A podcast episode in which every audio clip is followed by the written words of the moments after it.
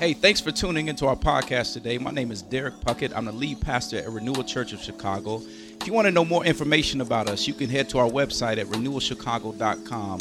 I pray today that this message is a blessing and an encouragement to your soul.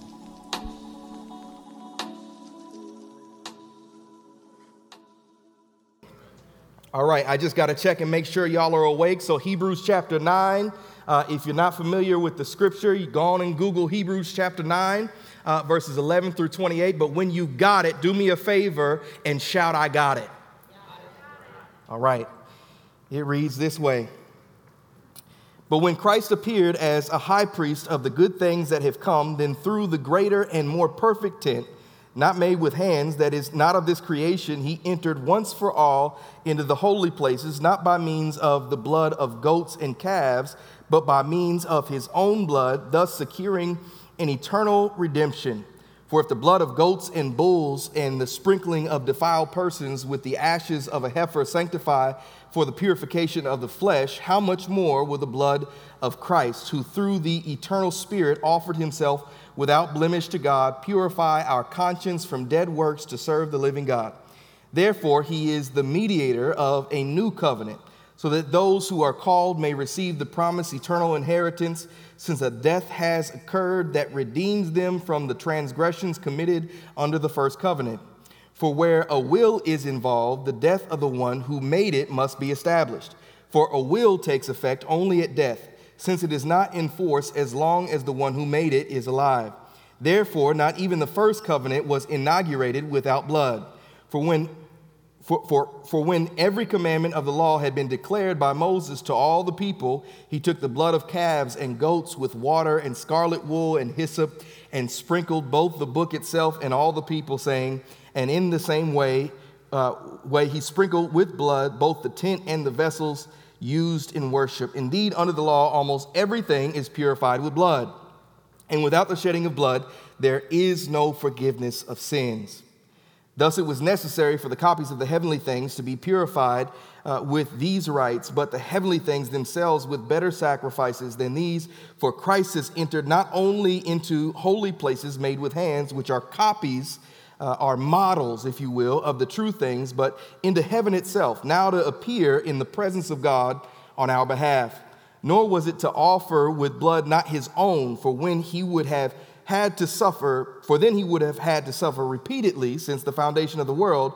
But as it is, he has appeared once for all at the end of the ages to put away sin by the sacrifice of himself. And just it, as it is appointed for man to die once, and after that comes the judgment, so Christ, having been offered once to bear the sins of many, will appear a second time, not to deal with sins, but to save those who are eagerly waiting for him. I want to focus our time uh, on verse 22.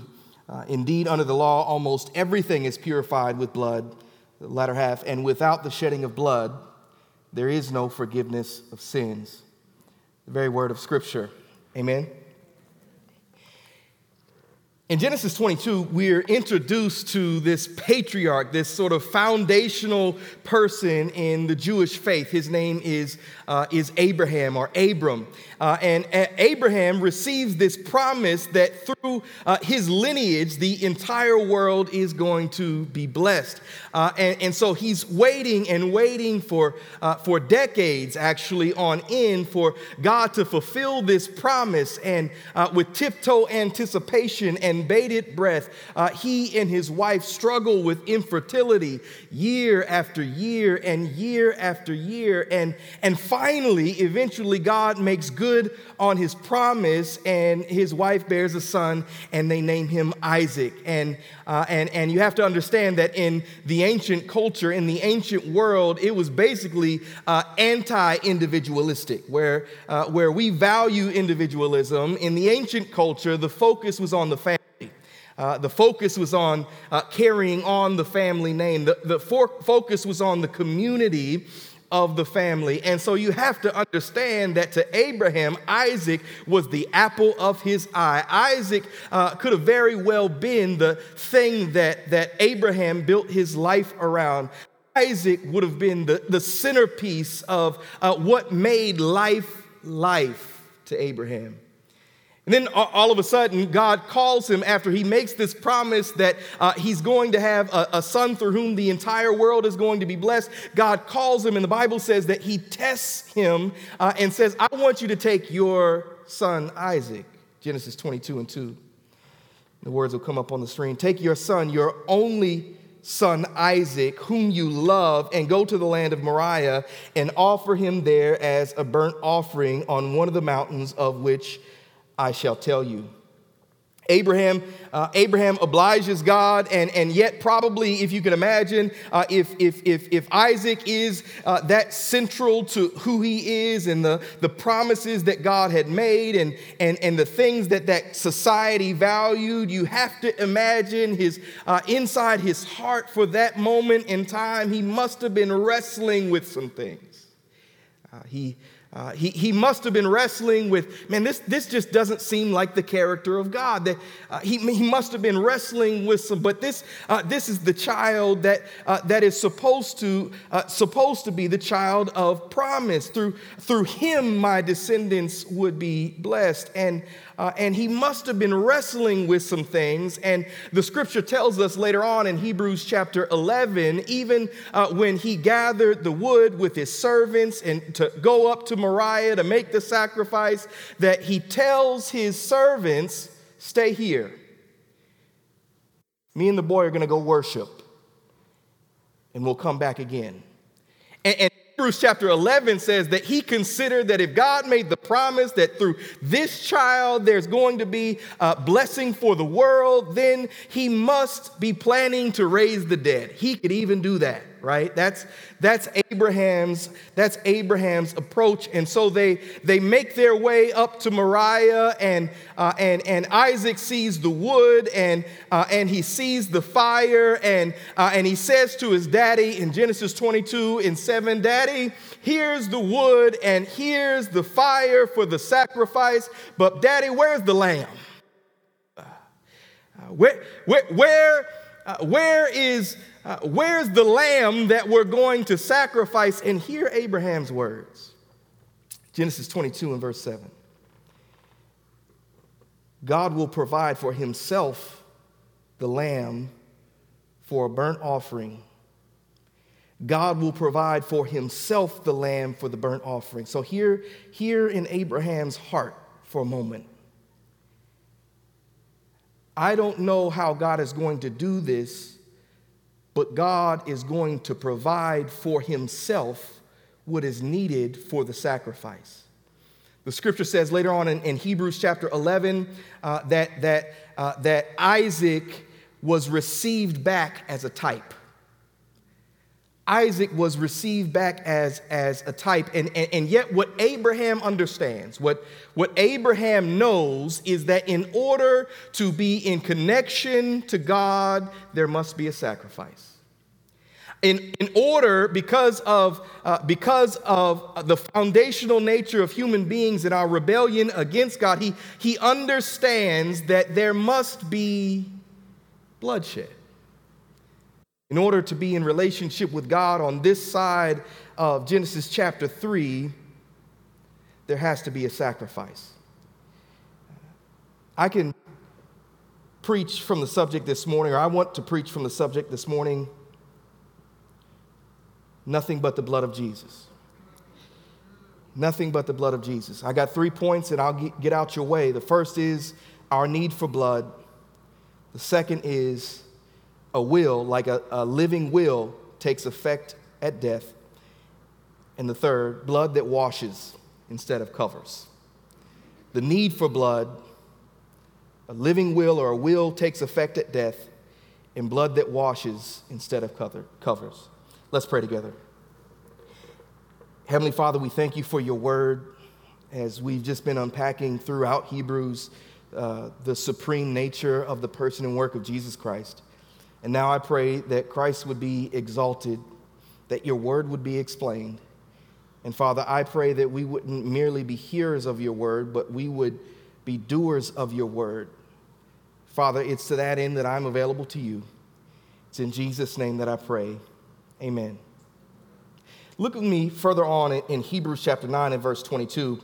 It says this Uh, indeed, under the law, almost everything is purified with blood, and without the shedding of blood, there is no forgiveness of sin. So, our first point the need for blood. Why, why are Christians so obsessed with blood? Why, uh, why, do they, uh, why do they sing songs like there is a fountain filled with, with blood? The, the, the blood will never lose its power. It, it, it seems so gory. It, uh, it seems so messy. It, uh, it seems so scary. It's, it's so bloody.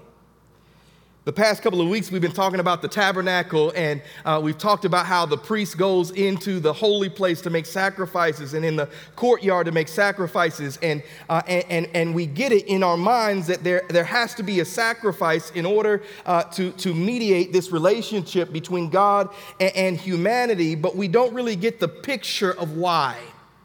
Uh, we, we, we don't really understand, uh, understand in, uh, in a, a, a, real way what, what the priests would have understood when they went into the tabernacle to make these sacrifices. It, uh, it, required, it required a lot of blood. And, and, as a matter of fact, we, we, we know by inference that it required a lot of blood, blood but, uh, but, but, but we don't recognized that blood was involved in a lot of Israel's worship. Look with me at chapter 9 and verse 19. For when every commandment of the law had been declared by Moses to all the people, he took the blood of calves and goats with water and scarlet, wool, hyssop, and sprinkled both the book itself and all the people. So, so blood, blood on uh, on the book, blood on, on the people. The, the priests are making sacrifices with, with blood. So there's, there's a lot of blood going on. It's, uh, it's gory, it's messy. And, and what we don't see is uh, what it actually would have been like for the priest to make sacrifices over and over and over again. You see, the experience of blood actually communicates something incredibly powerful to the people and something that is incredibly theologically important. Uh, you and I, we, we go into the grocery store, right? And we go to the meat section for those uh, of us who aren't vegetarians. And, and some of y'all are like, that's the reason why I became a vegetarian, because something's wrong about the meat section at the grocery store, right? And so you go uh, to the grocery store maybe once a week or something like that, and you go and you look at the filet mignon uh, and you see the perfect cut, and, uh, and, and, and, then, and then you go and, and, and, you look at the pork ribs, and you begin, uh, you begin to think of dry rub and smokers, right? And, uh, and then you go over and you see the chicken wings, and you see at Mariano's, they've seasoned some of the chicken wings, and you can actually get Cajun chicken wings. And you think to yourself, man, that ought to taste real good uh, in, in the smoker. And, uh, and so you go, you go into the grocery store and you see all the things laid out in the meat section of the grocery store, uh, and, and, and yet you don't see, what you don't see is how it got there. You, uh, you see the cuts laid out perfectly and, uh, and, and, nicely, and, uh, and you begin to think, uh, uh, you begin to think uh, about Weber's. You, you begin to think about Kingsford charcoal. You, uh, you, you, begin, uh, you begin to think uh, about ribeye and marbling. You, you, begin to think, uh, you begin to think about the green egg or the Kamado Joe, and, uh, and, and, and you begin to think of all of the goodness that could come out of this meat. Wagyu.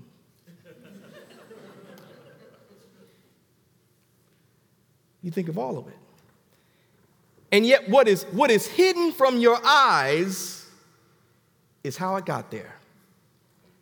And, and the reason why it, it's hidden from your eyes uh, is because you really don't want to know the process of how you got the things that you got. You, you don't want to know the messiness of it. You, uh, you don't want to know the goriness of it. You just want to come to the grocery store and see the meat on display and think of how good it's going to taste when you get it off the grill, right? Uh, and yet the reality is what the priest understood and what the butcher understands is that in the process, it's messy.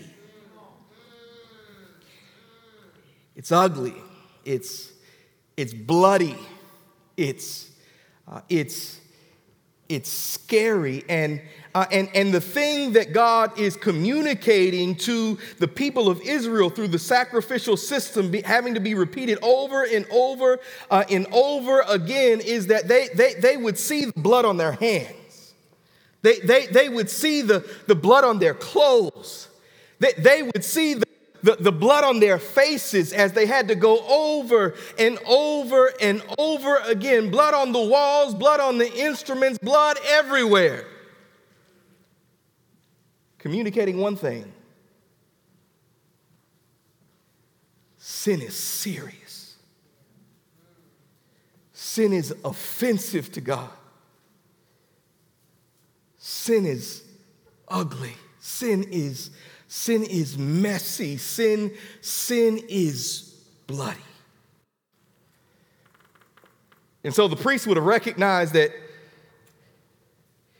man, it, it takes a life in order to be in relationship with God. It, uh, it, takes, it takes blood in order to be in relationship with God. And it's, it's messy and, and it's nasty and, and it's gory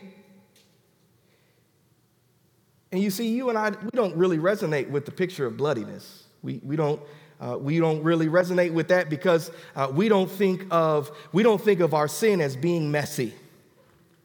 Uh, we, we don't think uh, of, of the things that we do that we know is against God's will. Uh, we, don't, we don't see the seriousness of it. We, uh, we just think, oh, you know, I'll just, you know, I'm just hungover you know, it's all good. I'll be, I'll be back at it tomorrow. Uh, oh man, we just, you know, we was kicking it, and then, you know, man, one thing led to another.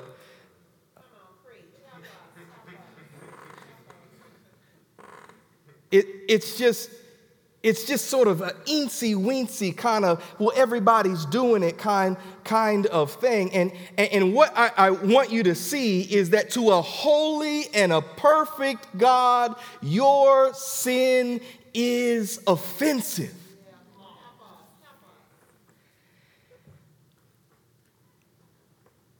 And so maybe I'm talking to somebody and you say, Pastor Steve, man, look, man, I'm not even a religious person. And, and so this whole idea of, uh, of sin, like, man, that's like, haven't we moved past that? Like, that's an incredibly, uh, incredibly archaic kind of term. Like, man, can't we get a better word for something like that, right?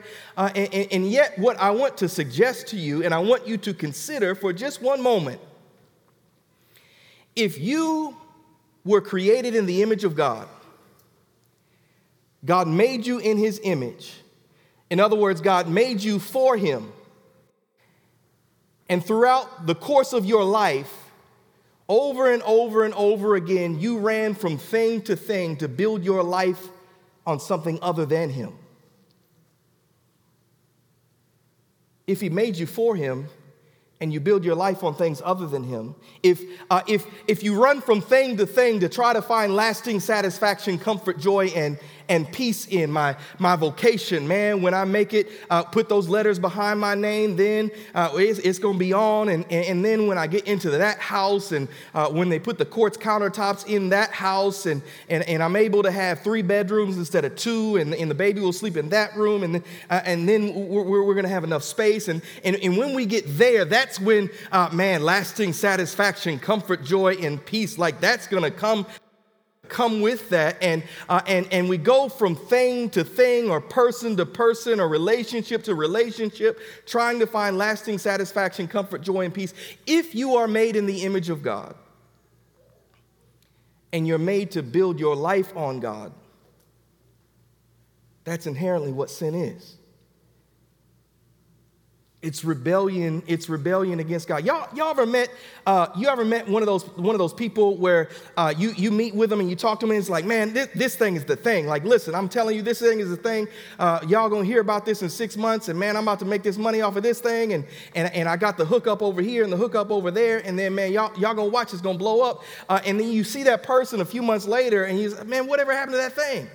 Oh man, I'm off of that thing. I'm onto this, I'm onto this new thing. And this new thing, man, when, when, when, when, when you see it, man, it's gonna blow up. And, and, and I got the hookup and the connection over here. And every time you see that person, they're on to something new. You, you were watching your friend and your friend, you, you, you hadn't seen her in a while, or you hadn't seen him in, in a while, and, and, you said, Man, they're in love with so and so. They are just in love. Uh, they are in love uh, with Lewis. They love Lewis. They love, they be on Instagram just flexing all the time, in love, right?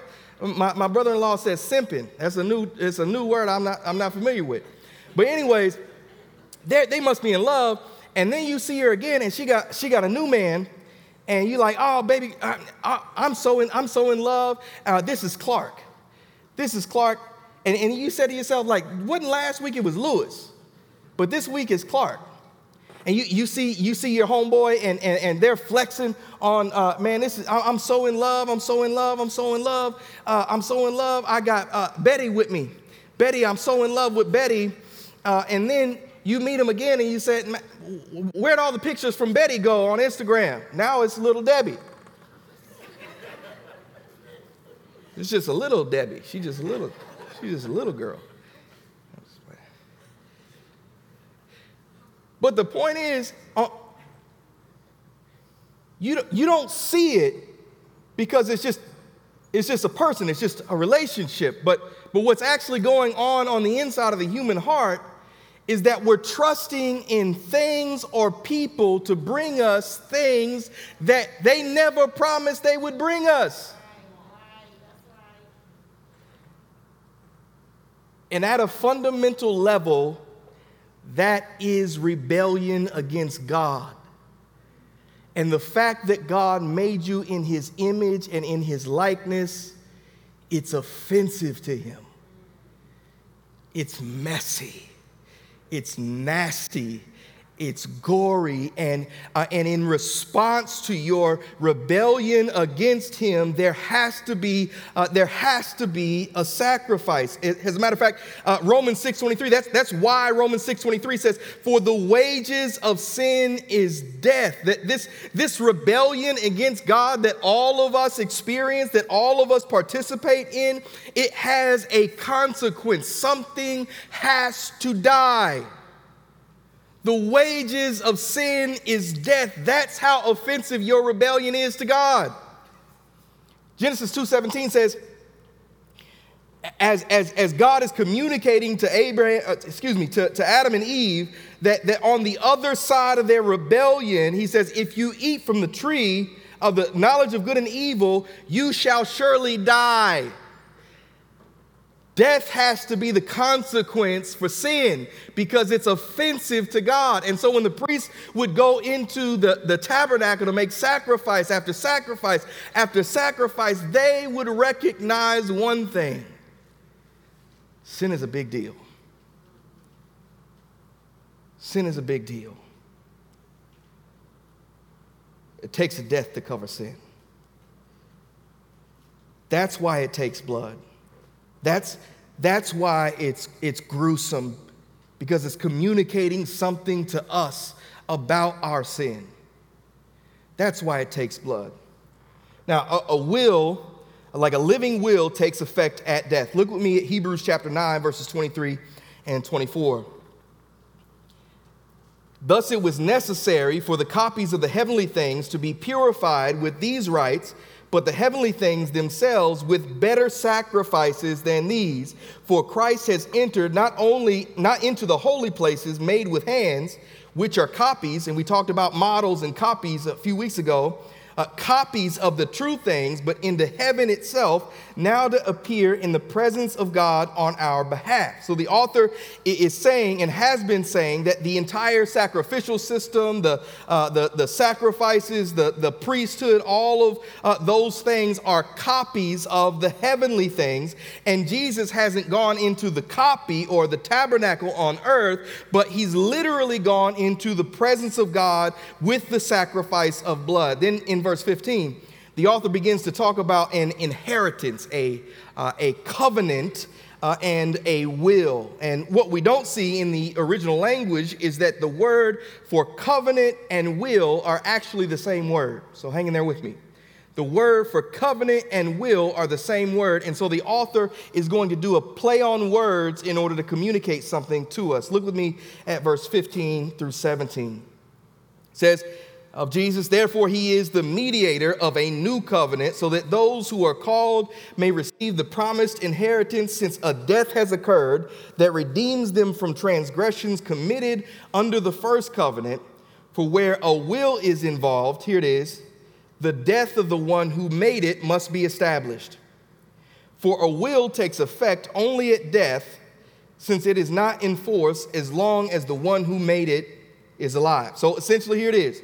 What the author is saying is that Jesus' death institutes or initiates the new covenant. And, the new covenant comes with an inheritance. And, uh, and, and, and, and are you guys familiar with a will? Anybody familiar with a will? So, so in essence, a, a will uh, is something that, that people use legally to say, these are the things that I own, these are the things that I have, and, and this is how I want these things that I own and have. I, this is how I want them to be dispersed amongst my family members or amongst the people that I want them, uh, what I want them to have. And, and in order for uh, the, the, the, the, estate, so to speak, of that person to be dispersed, the person has to die. And so, what the author of Hebrews is saying is that when Jesus died, it instituted the estate being dispersed, right? And initiates the new covenant with all of the new covenant promises through his death. Now, uh, we're introduced to the new covenant in Hebrews chapter 8, verses 10 through 12, uh, and this is how it's communicated. Uh, God says, I will put my laws into their minds and write them on their hearts, and I will be their God, and they shall be my people, and they shall not teach each one his neighbor and each one his brother, saying, Know the Lord. For they shall all know me, from the least of them to the greatest, for I will be merciful toward, uh, toward their iniquities, and I will remember their sins no more. So here's the picture Jesus' death causes or, or, or puts into effect the inheritance that he established. So, on this side of Jesus' death being initiated through faith in Jesus, we now receive new heart and, uh, and this new spirit that, uh, that now they don't have to teach us about the particulars of how uh, to live for God through the law, but, but God places His desires and His will on the inside of our hearts and then gives us His spirit so that we can now obey Him not out of duty, but out of delight. Uh, now, here's the picture not only does that happen, but on the other side of Jesus' death, burial, and resurrection, we receive the inheritance that he has from his Father on the basis of what he accomplished and not our own effort or our own accomplishment. So, in turn, on the basis of grace through faith, God sees us as though we accomplished what Jesus accomplished, all on the basis of grace.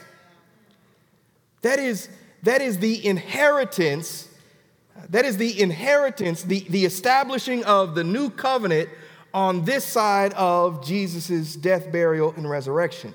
Uh, and so that is, that is a will that takes effect at death. That is Jesus' will that takes effect at death for us, introducing us into this new covenant. And you've got to remember that the people that the author of the book of Hebrews is writing to, they are going through intense persecution. Uh, and so they're contemplating going back to their old practice of Judaism. And so when he communicates that Jesus' death initiates the new covenant, he's saying, keep going. Jesus is better. Keep going. Jesus is better than all of that Old Testament stuff. Jesus, Jesus is better. There are better promises on this side of Jesus' death, burial, and resurrection. But third, as we round third and head for home, blood uh, that washes instead of covers. Blood that washes instead of covers. So we looked at why it takes blood. We've looked uh, at, at a will taking effect at death and the initiating of the new covenant through Jesus. But, but watch this blood that washes instead of covers. The new sacrifice of blood, it doesn't need to be repeated. The priests would go in over and over and over and over and over again, and they get blood on their hands and blood on their faces and blood on their clothes, and they go back over and over and over again, and blood on their clothes, blood on their faces, blood on their hands, over and over and over again. And yet, this new sacrifice doesn't need to be repeated. Look at, with, with me at verse 25. Nor was it to offer himself repeatedly as the high priest enters the holy places every year with blood not his own. So he says it's, it's not to offer uh, like that Old Testament priest would offer that that was blood that was not his own repeatedly. Latter half of verse 26. He has appeared once for all at the end of ages to put away sin by the sacrifice of himself, to put it away by his sacrifice. Re- remember the last part of the new covenant promise in chapter 8? It says, For I will be merciful toward their iniquities, and I will remember their sins no more. That's this, this new sacrifice. Verse 28 So Christ, having been offered once to bear the sins of many, offered once, will appear a second time, not to deal with sin, but to save those who are eagerly waiting for him. So, so, so here's the picture. In the Old Testament, that the priest would have to go in and shed blood over and over and over again, right? Uh, and, and, yet, through the sacrifice of Jesus going to the, uh, the literal presence of God and offering himself in, in the supreme nature of the person and work of Jesus Christ on your behalf, being fully human, able to be your perfect representative, and fully God, able to pay your sin debt, past, present, and future, in one place in time, his, his death washes. The Old Testament, it just covered. Y'all remember in middle school when you would go to gym class and you would put on your gym uniform and you hadn't washed the gym uniform in like three weeks, right? But you just said, you know what, I'm gonna put this Axe body spray on and I'm, I'm gonna, I'm, you know, I'm gonna make it work. I'm gonna make it do what it do. And, and, and so, and you come back and you said, man, I, I, when was the last time I, and you couldn't remember when the last time was that you washed your uniform, but you still were like, man, it, I, I, I, can still smell a little bit of uh, uh, body spray on here. Let me, let me go ahead and, and try, to, try to make it work, right? Uh, uh some of y'all ain't resonating. My man, he, he don't resonate with that. Uh, uh, what about what, what about when man you you you you step into a car right and and all of a sudden maybe you've done this in, in an Uber or something like that right and and they got they got the air fresheners blazing, right? And you like, man, this is like a, t- a chemical time bomb going on in here. You getting hit with all type of flowers and stuff like that that, that smells more uh, more like scrubbing bubbles or something. And, and and and then you you realize after a while, like they trying to cover something up. Uh, me and Pastor Derek, we were down in Dallas a couple of weeks ago, and, and he got this uh, Jeep Wrangler as the as the rental car, right? And it was re- it was a cool it was a cool rental car. And we get into the Jeep Wrangler, and you you smell a lot of air freshener, but you smell a lot of funk too. And it's like this this is a brand new car. How why how and why would a brand new car smell like air freshener and funk at the same time, right? Uh, and then I, re- I was reminded, and, and no shade to those of you who smoke cigarettes I'm just, I'm just blessing you that it can't be covered up. I'm just bless you. And, and, and so I, I remembered that my mom had this Toyota Avalon, and it was actually my grandfather's Toyota Avalon, and he gave it to her when she stopped being, uh, when he stopped being able to drive. Uh, but my mom smoked cigarettes. And so I kept it when Kristen and I first got married, and it was just my little dink around town car, right? It, it was good gas mileage. And remember, it's a Toyota, so it's a reliable car, right? And, and so I, I, would get in and, and I, I would try to like act like I didn't smell the smoke. And I put the little ozone things in there. And then I, I went and shampooed the carpet.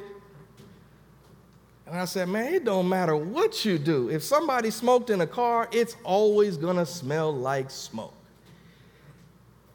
This is God's word to you and me. The Old Testament sacrifices, they only could cover sin. It was Axe body spray. It was a powerful air freshener. But it could never wash it away. And the good news of the gospel of Jesus Christ is through the supremacy of his sacrifice that it actually washes away sin.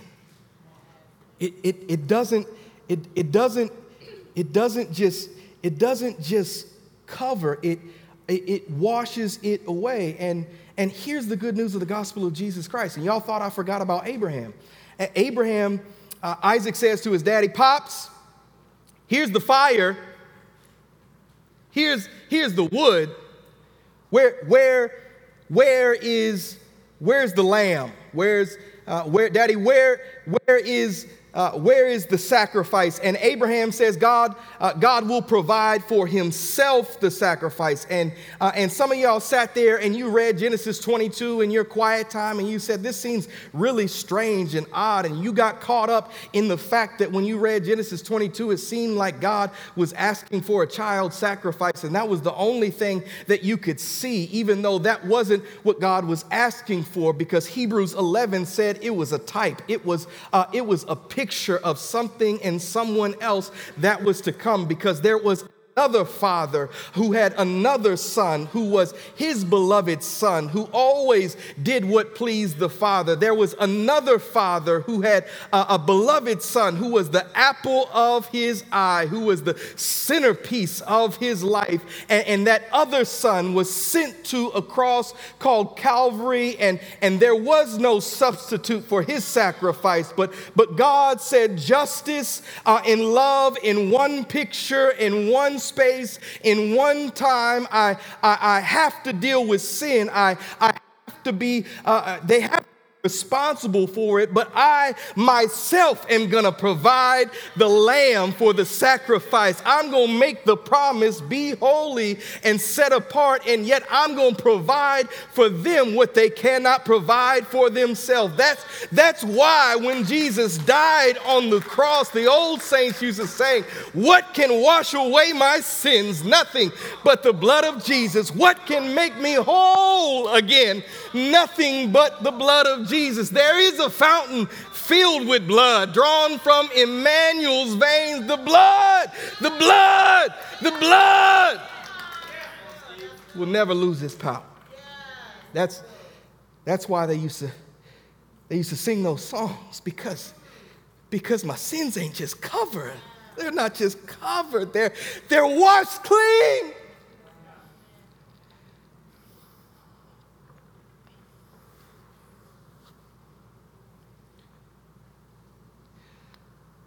So here I am at your neighborhood. Somebody, you're here today and you understand that God forgives.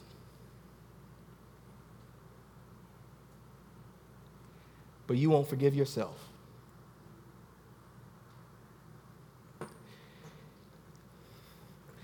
Hear the message of the gospel of Jesus Christ.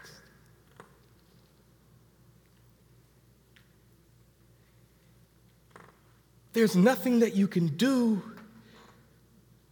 that will wash it away other than Jesus. And yet, the beauty of the gospel is that Jesus' sacrifice is so supreme and so sufficient that it washes it away. You've been holding on to that thing for 10 years. The shame still grips you, the guilt still grips you. There was consequences in your life. People still have, have trouble dealing with what, what you did. And yet Jesus says, friend, come let grace wash over your soul. I've separated your sin as far as the east is from the west. As far as you and I are concerned, it's done because the person and work of Jesus Christ is that sufficient. He has lavished His grace on us in Jesus, so much so that it has overflowed.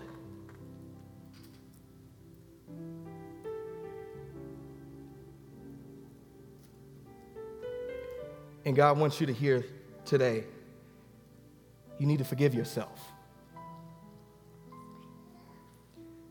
You need to forgive yourself. You hear me? You need to forgive yourself. Somebody else, you're here today and and you're like, man, I'm just gonna live the good life. Like, I'm just gonna, you know, dot my I's and cross my T's, and I'm just gonna be a good person, and, and I'm gonna let that thing, you know, figure it out on, on the other side of, of, of me dying. And, and, and I just think that, man, if I'm a good enough person, like, God is gonna, God is gonna accept me.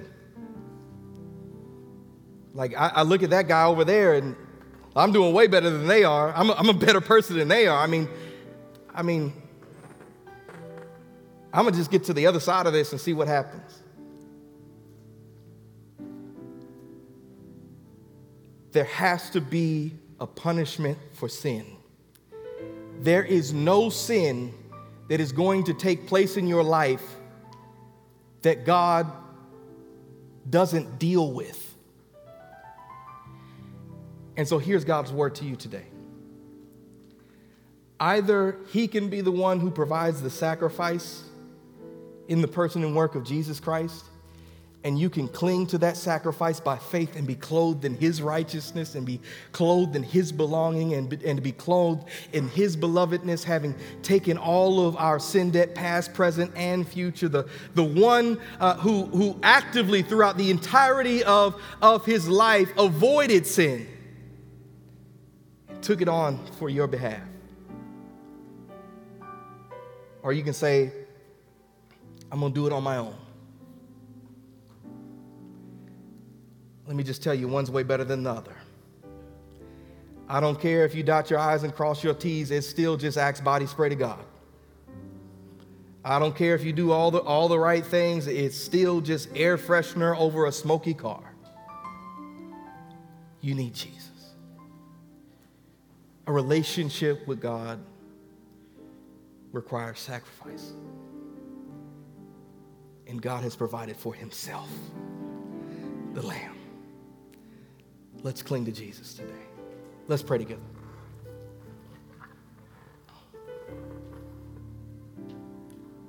Father, we recognize that you are holy, that you are set apart, that, uh, that you are uh, pure and perfect in all of who you are, and yet you are loving.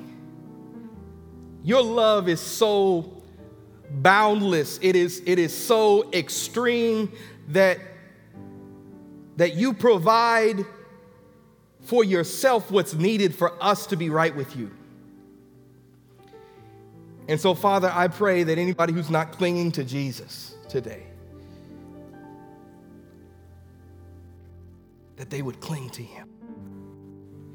That we would stop our lives on things other than you, that we, we would stop uh, acting like we're not made in your image and not made for you, and you, you uh, being in relationship with us is, is not literally what we were created for.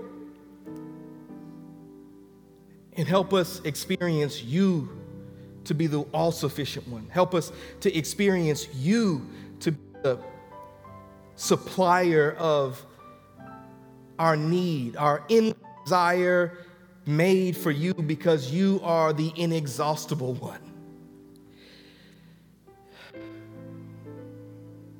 So, Father, help us to not be people who look at our sin and say, oh, that's just an eensy weensy thing. To remind our hearts together that it's offensive to you, and yet your love has given us grace to cling to Jesus. It's in His name that I pray. Amen. Thanks again for tuning into our podcast today. I pray that it was a blessing and an encouragement to your soul. I look to see you at one of our services at 9 or 11 a.m. on Sunday morning. Take care. God bless you.